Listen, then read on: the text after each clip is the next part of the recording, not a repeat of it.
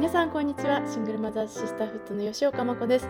シングルマザーのセルフケアやエンパワーメントを支援する NPO 法人シングルマザーシスターフットの公式ポッドキャストです。私たちのキャッチフレーズ Turn Lemons into Lemonade 酸っぱいレモンを美味しいレモネードに変えちゃおうという英語の格言にちなんでレモネードラジオと名乗っています。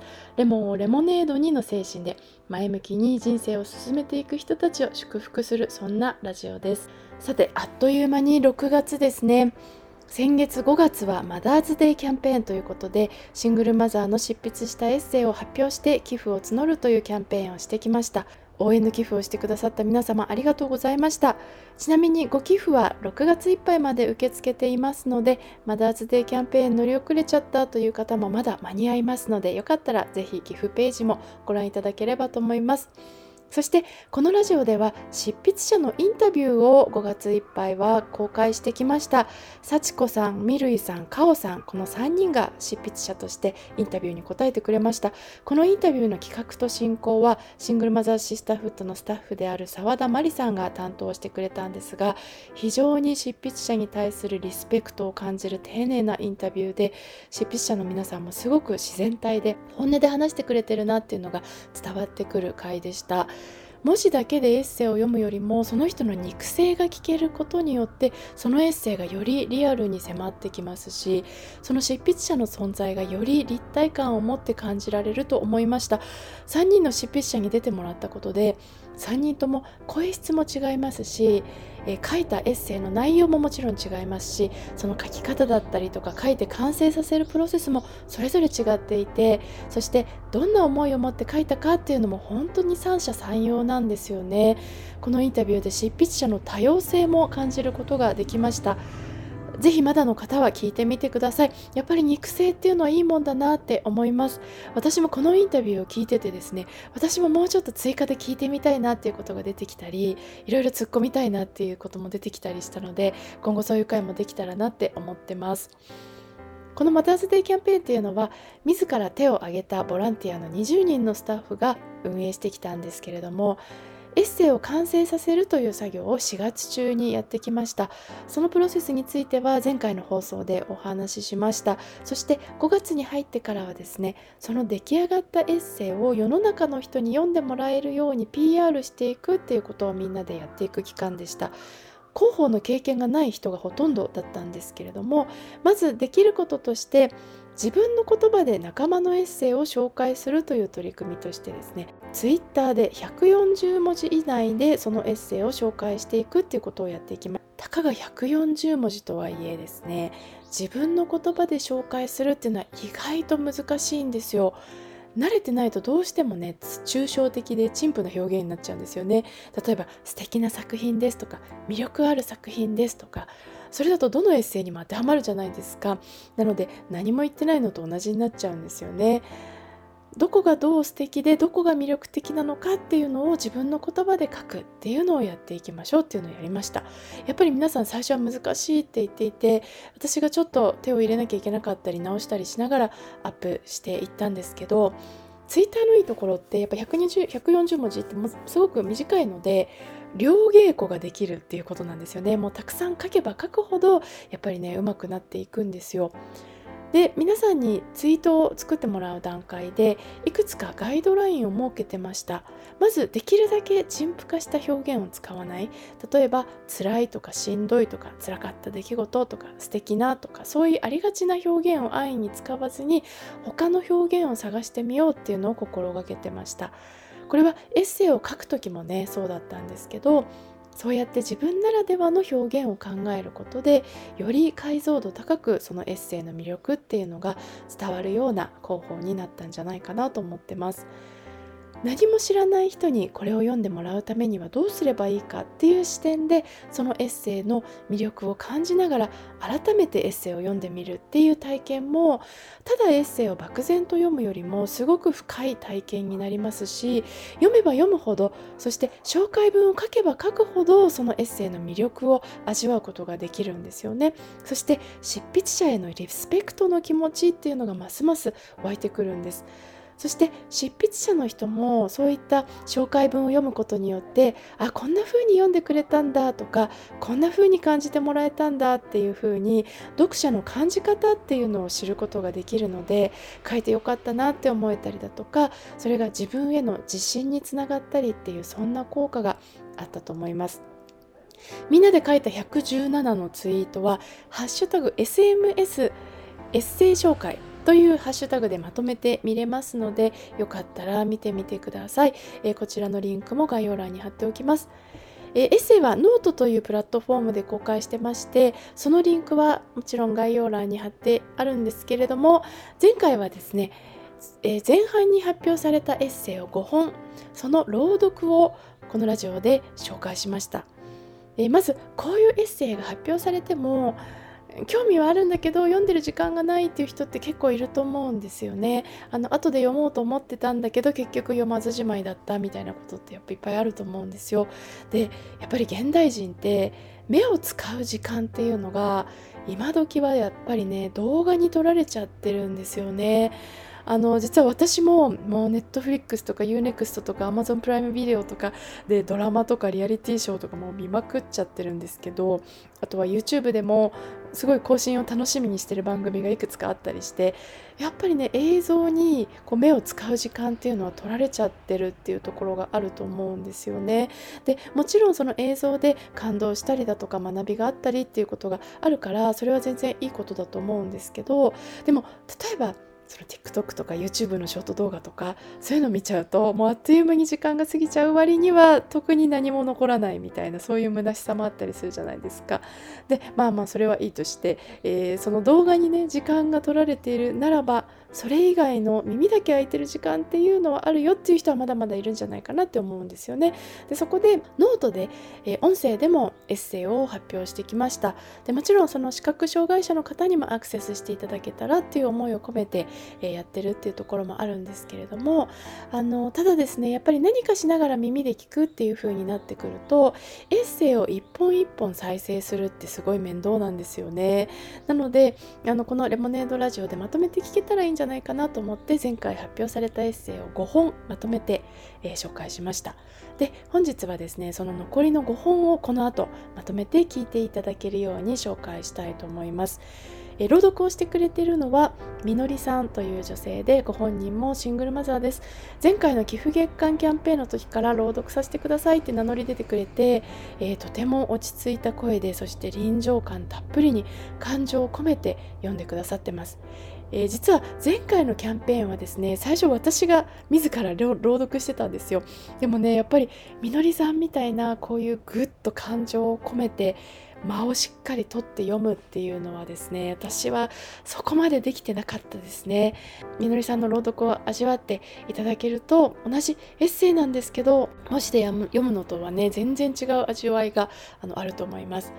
えー、例えばその字面を追いながらその声とか想像しながら読んだりしてる方もいると思うんですけどやっぱりね読むだけだと結構淡白な感じで流れちゃうと思うんですよね。でもそれがこうやって朗読になるとその一つ一つの言葉とかその人の心情を表すフレーズだとかそういうのが本当に心を込めて感情を込めて読まれているのでその感情を丸ごと味わうことができるっていうねそんな効果もあるんじゃないかなと思ってます。是非聞いてみてください。ではどうぞ。タイトル。プロが伴走してくれるセルフケアを半年間受けてみた。執筆者ミルイ。ドキドキしながら電話番号を押す。もしもしあのホームページを見ていて訪問看護ってやつを受けたいんですが私出産から2年ぐらい経ってて私でもこのサービス使えるんですかね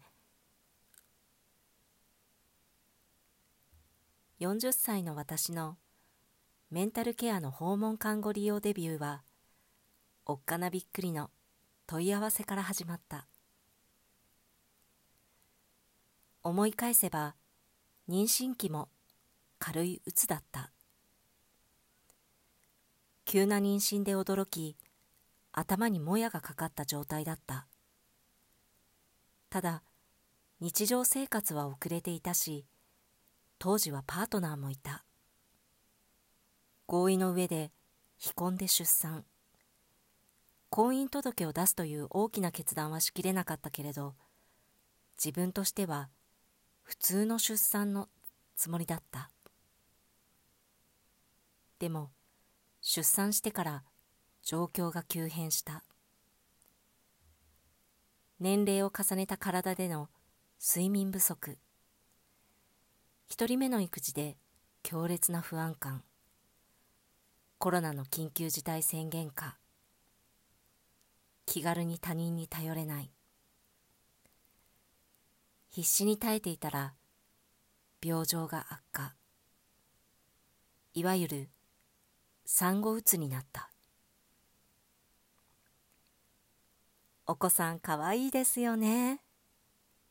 というたわいのない言葉に自分の心臓を包丁でぶすりと刺されるような痛みが走る。子供を可愛いと思えない。ママ失格と夜勤をされた気がした。睡眠薬を飲んで寝る。夜間の授乳で起きてまた睡眠薬で寝る。食事の味がしない。子供と二人でいるのがつらい。強烈な焦燥感に耐える。この繰り返し。これは何の拷問だろう？自営業で育休はない。産院にパソコンを持ち込んで仕事をしたりと実質産休もなかった。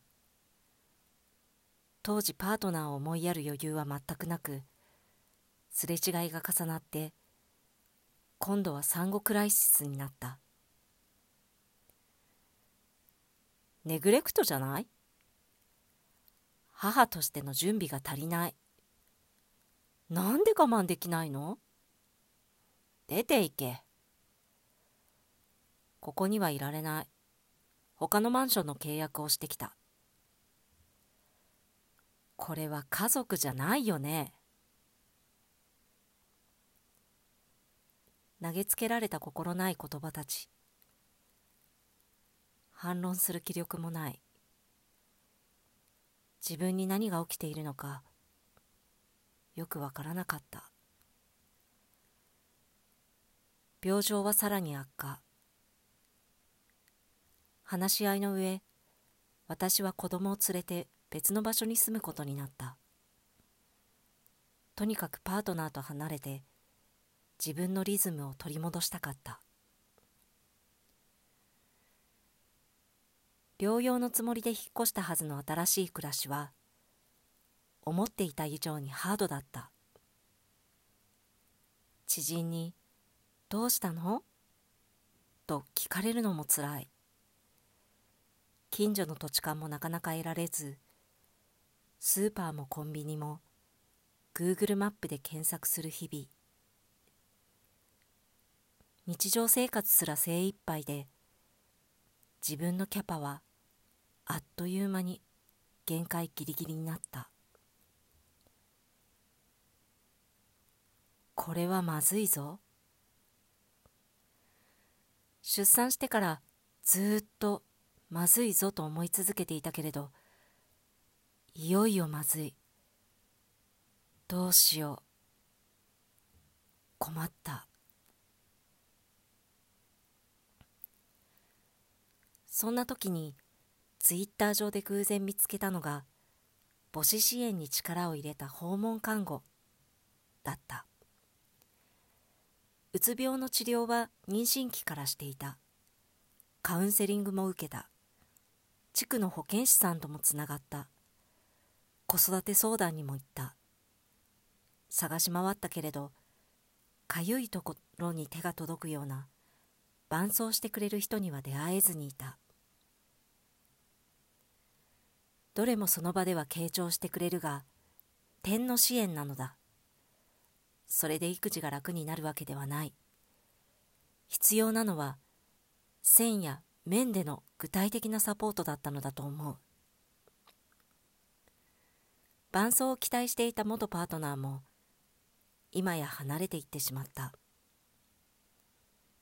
途方に暮れていた私にとって1週間に数回来てもらえる訪問看護はとても魅力的に感じた。ダメ元で自分の住んでいる自治体名母子支援訪問看護で検索したところヒット。地域ニュースの取材記事も見つかった。これは私に必要な線や面での支援かもしれない。一週間悩んだ末にえいやと勇気を振り絞って受話器を取った。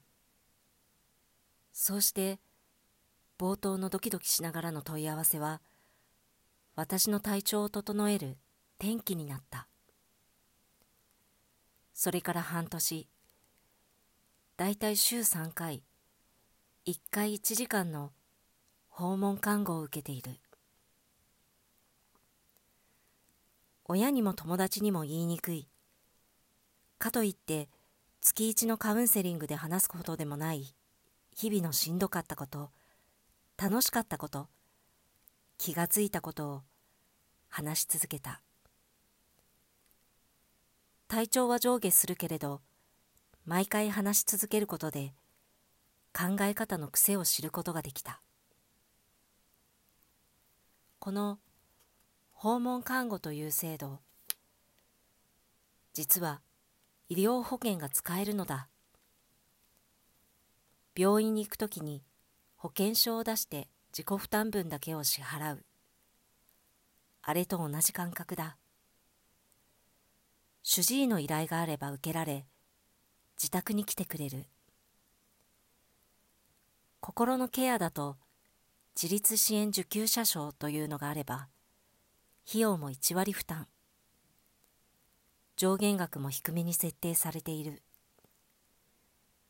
なのに自分で問い合わせをしてきた人は本当に初めてとのこと。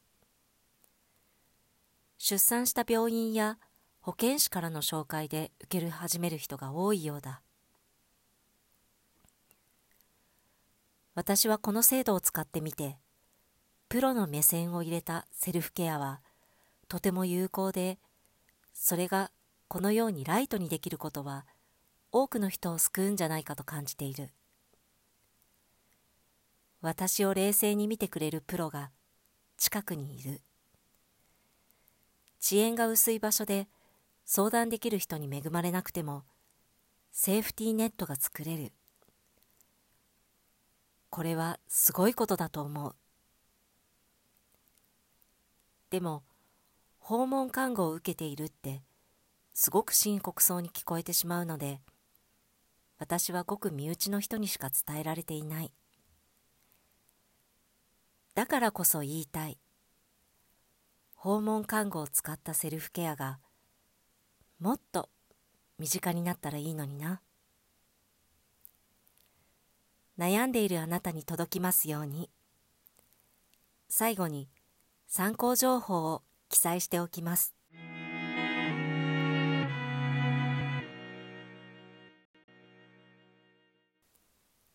タイトル「生きるって大変で単純で」執筆者。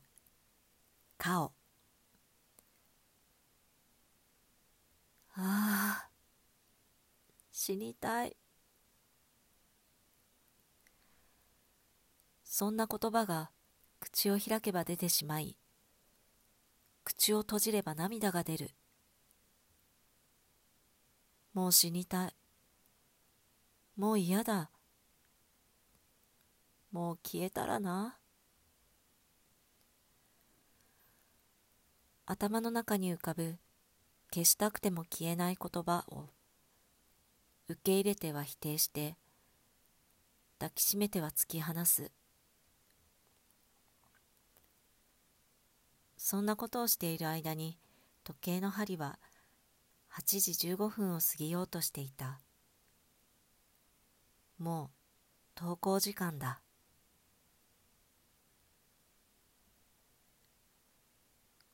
これは小6娘のくちゃくちゃのたくさんのプリントの中から偶然見つけた作文。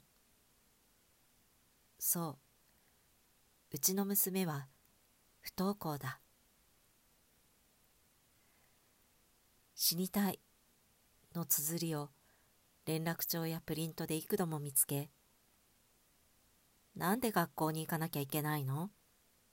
と毎朝娘に聞かれる。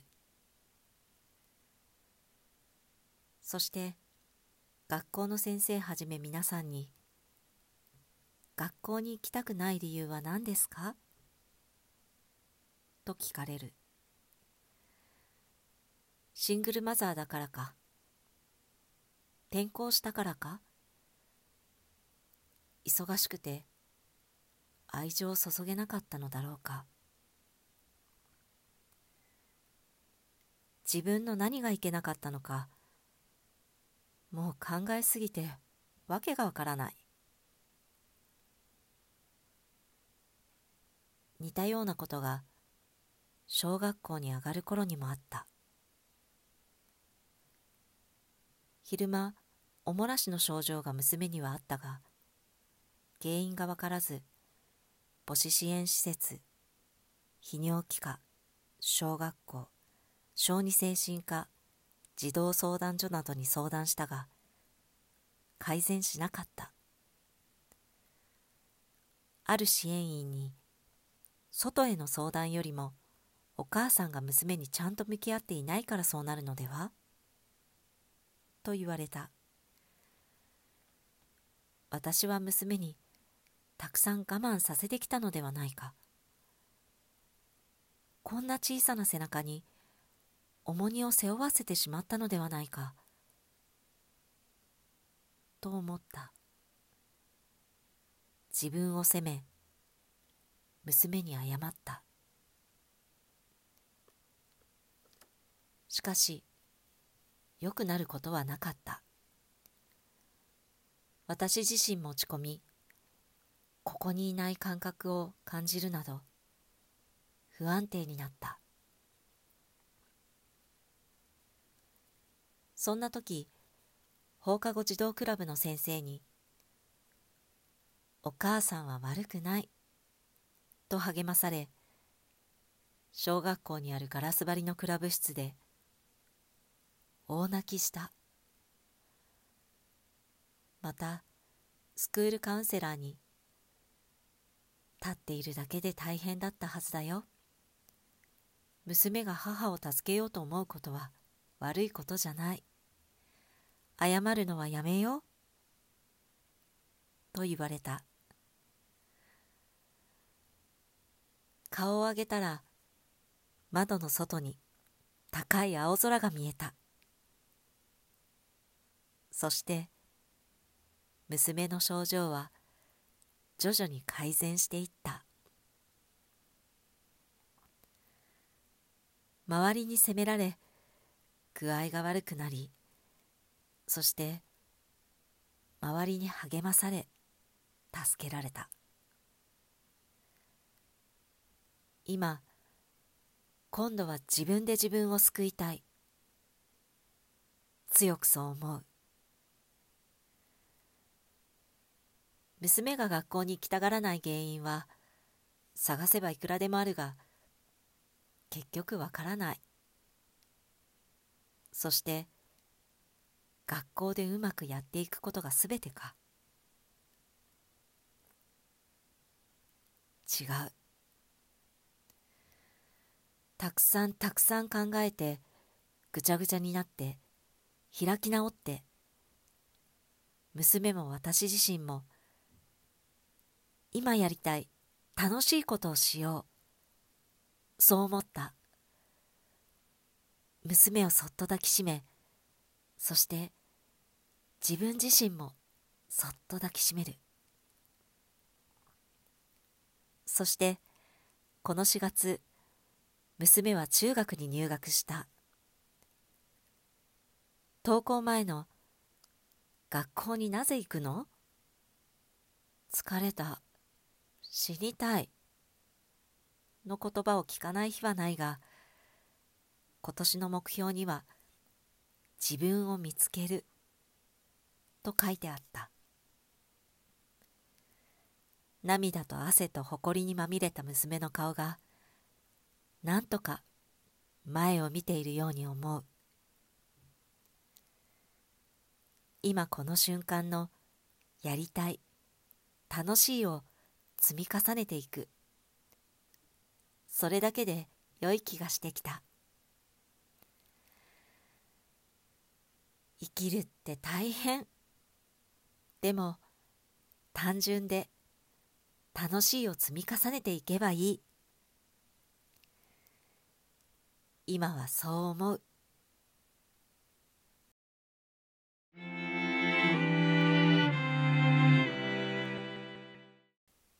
タイトル。母娘の最高のセルフケア。執筆者。里潤。乾杯。週末になるとホームパーティーをする。母娘二人の気ままな暮らしに加え幼少期に頻繁に実家で宴が開かれていたことも影響しているかもしれない。一緒にパーティーをするのは私の友人や仲良しのママたちが多いが同じ保育園のママたちとは今まで一度も開催したことがなかった。なぜなら保育園のママたちが怖かったし自分から距離を置いていたからだ。きっかけは娘が3歳の時に私の乳がんが分かり闘病生活を送っていた頃に遡る。抗がん剤の投与期間は娘のお迎えに行くのもしんどい状態。そんな私を見かけても見て見ないふりをしていたばかりかこう噂しているのを聞いてしまった。あの人きっと何かの病気だよね。激痩せしてやばいよね。と噂していると知り合いから聞いて許せない気持ちになった。1年4ヶ月に及ぶ闘病生活が終わり日常が戻ってきても娘が年少と年中の2年間保育園のママたちと距離を置き続けた。そんな時にグループリフレクションというプログラムに参加した。グループリフレクションとはシングルマザーズシスターフットがセルフケア講座の参加者向けに提供しているアドバンスプログラムで2週間に一度同じメンバーで集まって自分自身の振り返りをシェアし合うという5回完結のプログラム。リフレクションシートに自分の振り返りを記入し各自発表した後仲間からフィードバックや質問をもらう。自分を内省できるとともにメンバーからのフィードバックで新しい視点にも気づくことができる。グループリフレクションに何クールか参加しているが仲間からもらうフィードバックは家族や友人に話をするのとは違ってそれを通して自分の内面に気づくことができる。今では私のセルフケアの一つになっている貴重な時間だ。そんな内省の機会を通して保育園のママたちとの距離感を変えたいと思っていたことに気がついた。そのことに自分でも少し驚いた。本来積極的に友達を作るタイプの私が保育園のママたちと距離を置き続けることへの違和感を改めて再認識したのだった。娘が年長になり最初の保護者会でアルバム係のリーダーに立候補した。保育園の年長ママたちとコミュニケーションが必要になる状況を自ら選んだのだ。チームメンバーと役割やスケジュールを相談立案しながら進めていく。保育園の行事にも積極的に参加してコミュニケーションをとっていく。誰かが裏でまた私の噂をしているのでは？といった。懐疑的な気持ちや許せない。といった。怒りの気持ちが一気に全て払拭されるわけではないが少しずつ距離を縮めて自分も変わっていき許せないという呪縛から解放されていったように思う。3月31日保育園最後の日。ついにアルバムが完成した。最後の1週間は作業も大詰めで子供が寝静まった後 LINE で連絡を取り合いながら編集確認作業をしていた。最終日園庭にママたちも集まった時には「いいアルバムができたね」とハグして称え合える関係にまでなることができた。そして今保育園のママたちを招いてホームパーティーを開催している。娘も保育園のお友達を招いてのパーティーの日までを指折り数えて心待ちにし私はおいしいご飯を準備しその時間をみんなで楽しむ。先日まで開催されていたグループリフレクションでアルバムが完成するまでの過程を発表した時に結構楽しそうにやれたじゃんとアドバイスをくれたメンバーの一言で私はハッとした。自分の中にくすぶっていた許せないという気持ちを過去のものとして消化し保育園ママたちとの距離を縮め楽しい時間を作り出すことができた。そんな自分自身の変化が心の底から嬉しかった。週末はパーティーをしよう。乾杯して笑っておいしいご飯を食べる。これも私と娘の最高のセルフケア。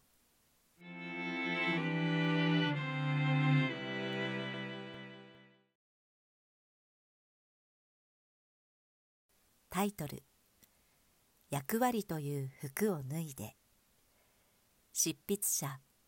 レモン。最近のママってさケッキングだよね。休業中。突然飛んできた一言。ポケモンラブな息子からだ。ドンピシャ。その通り。休んでる。回復中。ご存知でない方はインターネットでポケモンケッキングとぜひ検索していただきたい。公式のポケモン図鑑では分類物草ポケモン世界一のぐうたらだが溜まったエネルギーを一気に出すことで恐ろしいパワーを発揮するとある。息子はいつも私をよく観察しているのだ。混乱あがき。元パートナーから子供と共に避難したのは昨年のこと。その経緯についてはやっと薄いかさぶたができてきた状態だからまだそっとしておきたい。それでもつい2ヶ月前までは頭の先からぐわんぐわんととぐろを巻くような怒涛の感情が押し寄せてきて世界中から「お前はおかしい」「みんなそう思っている」「誰も助けてくれない」と全否定されている感じだった。繰り返し耳にした否定的な言葉の渦に占領されてしまうような毎日。私はとても混乱していた。以前は当たり前のようにできていたことができない。いろんなことに興味を持ち楽観的で行動派だったのに怖くて動けない。こんなはずじゃないという自責の念と思うようにできない罪悪感。繰り返す内省と自分への疑い。自信の喪失。子育て家事立ち上げた仕事元パートナーの仕事ボランティア活動 PTA 役員などたくさん乗り越えてきたのになぜか動けない自分がいた。私には価値がない？どうしてこうなってる？気づき。そんな混乱をどうにかしたくてさまざまな窓口や医療支援グループに相談を予約した。自分の感情や困っていることが自分でもよくわからずうまく言葉にできなくてもどかしかった。仕事ではテレビで商品のことをしゃべり続けるのも平気だったし子供についてもいくらでも話せる私だったのに。これは私じゃないんです。誰も信じてくれないかもしれないけれどそんな心境だった。この時の私は不安がとても強かった。それでも人に相談する回数を重ね話をするうちに起こったことについて理解と整理が進み感情に気づきケアについて知識と感覚をつかめてきたように思う。相談先での「あなたは力を持っている」という言葉が本当に支えになった。人の力を借りたことで新しく大きな気づきがあった。役割は期待されること。責任を持てること。やりがいと役に立っているという自信を運んでくれる。でも役割の前に存在する自分自身がそのままで OK だと日々感じられることはもっと重要で素敵なことだ。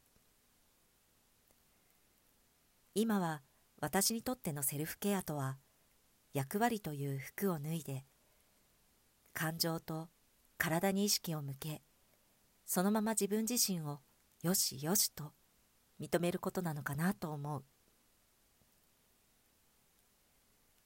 体を感じる。そんな手探りの状態の中シングルマザーズシスターフットの早朝からのセルフケア講座を知った。以前没頭していたダンスから離れていたこともありストレッチも久しぶりだった。忘れていた体の感覚を感じた。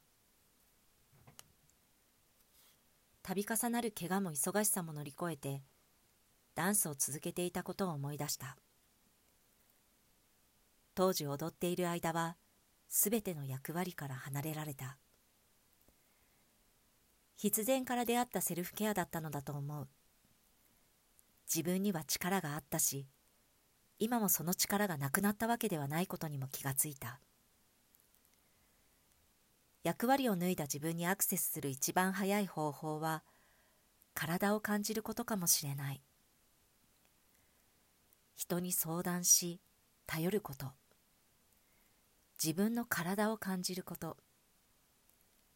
今私の両手にこの二つが握られている。OKOK、OK, 以前の私が持っていた役割によるアイデンティティはほとんどが強制終了となり結婚していた時に大切にしていた気持ちも手元には戻ってきていない。今は母業以外は役割を休業。役割を背負っていない自分に OK を出した。役割を背負っていない自分そこも大切に感じている。いつもせかせか焦ったように動き回っていたママが別人のようにリビングで随分とリラックスしている。息子は今きっとそんな風に感じていると思う。私が力をためていると信じてくれているのだ。そして私は知っている。いろんなことを試しながら自分のペースを探している息子も今は同じくケッキングなのだ。これから役割の服が何着も増えてきた時でもこうやって息子と笑って話せる時間を持ちたい。今日を忘れず役割という服を時々選択している間にセルフケアをしたい。今回エッセイ執筆に初チャレンジした。自分だけのものから外へ開いていく言葉へ。意味軸もしんどい自分の役割を脱いで見えてきたものがある。ケッキングはもう歩き出しているよ。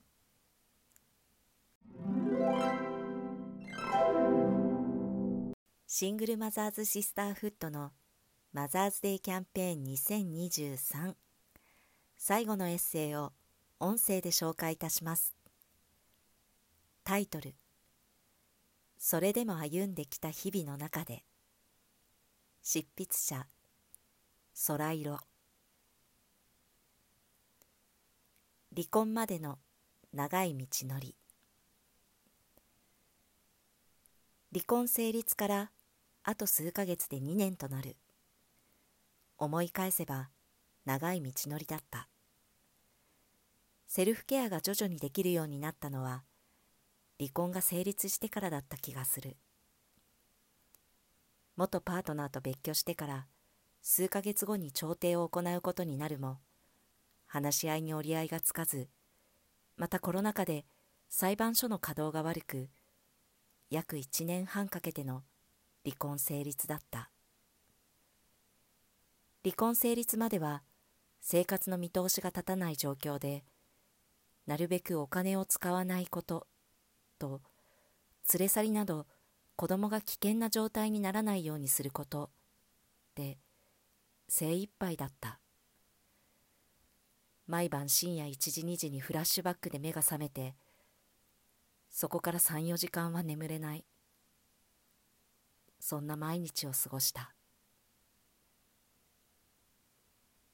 元パートナーとは同級生で一緒にいた期間が長い。同じ環境を共にしてきたのだから話し合えばわかるはずと私なりに精一杯関わった。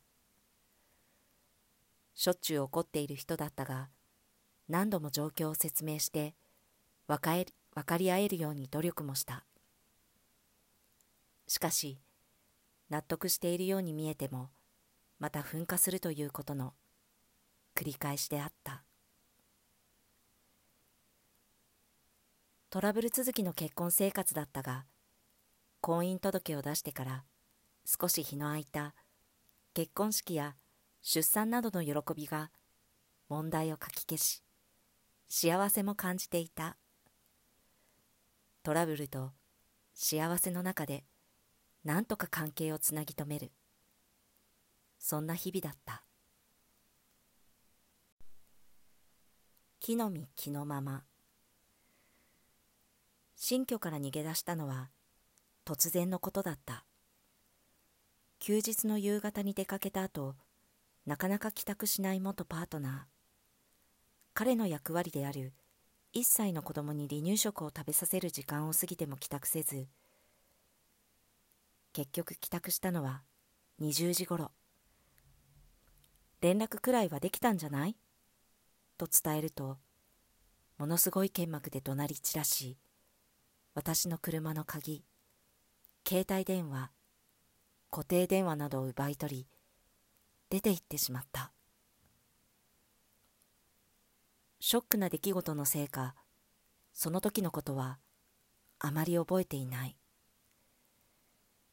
危険だと感じた私はすぐに自宅の鍵とチェーンをかけ泣きわめく子供をお風呂に入れ眠れる状況を作り私が潰れてはいけないと元パートナーと一緒に食べるはずだった夕食を家流し込んだ。誰とも連絡が取れず子供を連れて逃げるにしても車を使えず途方に暮れた。しばらく考えているとずっと使用していなかった iPad の存在を思い出す。充電は0%焦る気持ちを落ち着かせ LINE が使えることを確認する。車で小一時間の実家の母へ電話した。もしもし？聞こえる？確かこの時点で0時ぐらいだったと思う。母は「今から行こうか?」と言うもこの状況で元パートナーが帰宅したら大変なことになると考えとにかく今日は眠ると告げる。2時間も眠れただろうか？元パートナーは結局翌朝まで帰宅しなかった。私は母に数日過ごせるだけの持ち物を準備するから実家に置いてある私の車のスペアキーを持ってきてほしいと伝えた。毎日新居で昼食をとる元パートナーが帰宅するまでに全てを終わらせなければならない。必死だった。ボストンバッグや大きなナイロンバッグに荷物を詰め母が到着したら速やかに子供を車へ移動。荷物を運び込みすぐさま実家へ。あの時は息をすることも忘れていた。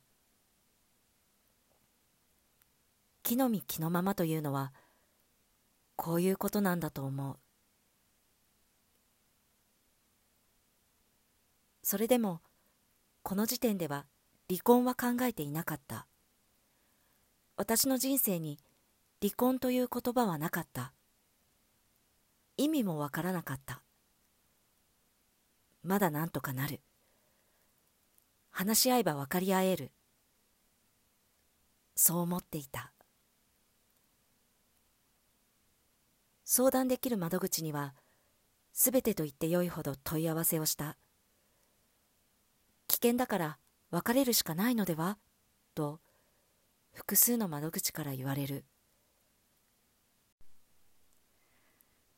それしかないのか？それしかないのか？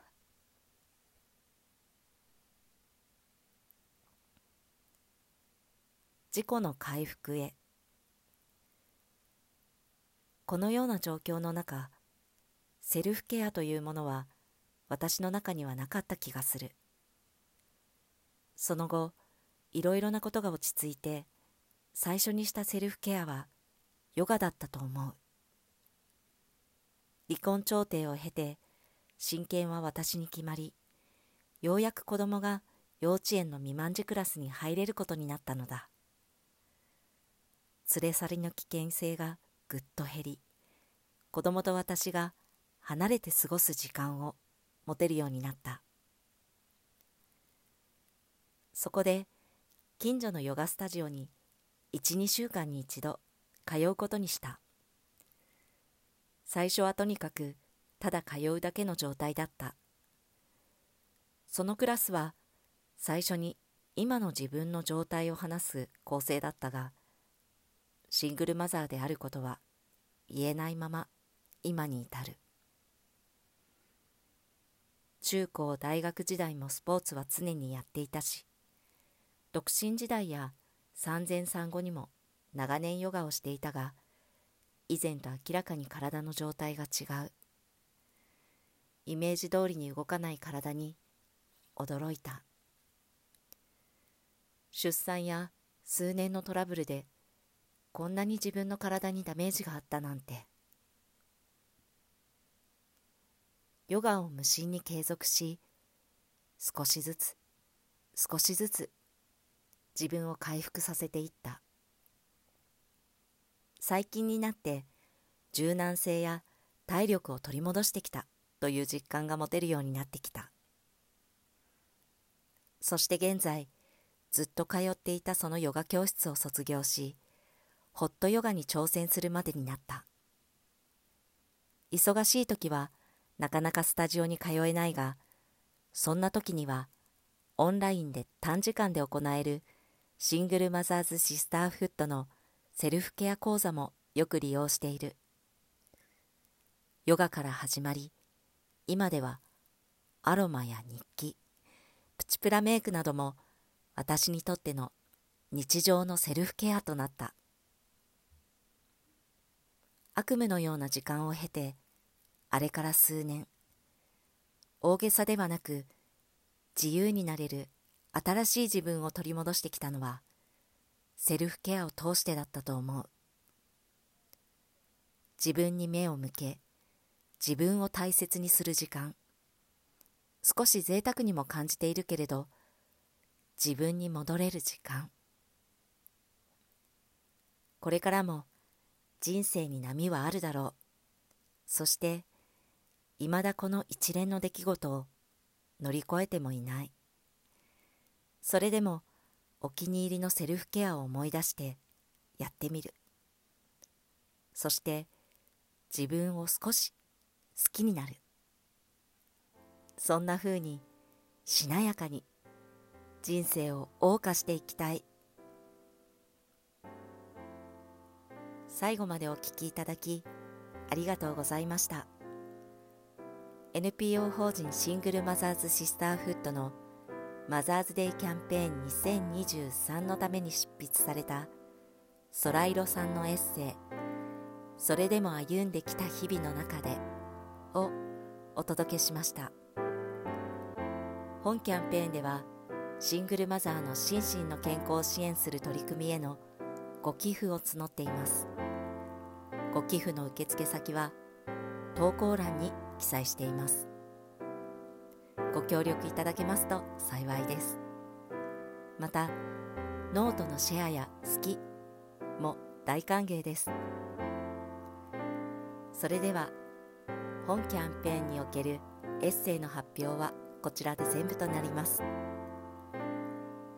またどこかで皆様にお会いできますように最後までお聴きいただきまして本当にありがとうございました。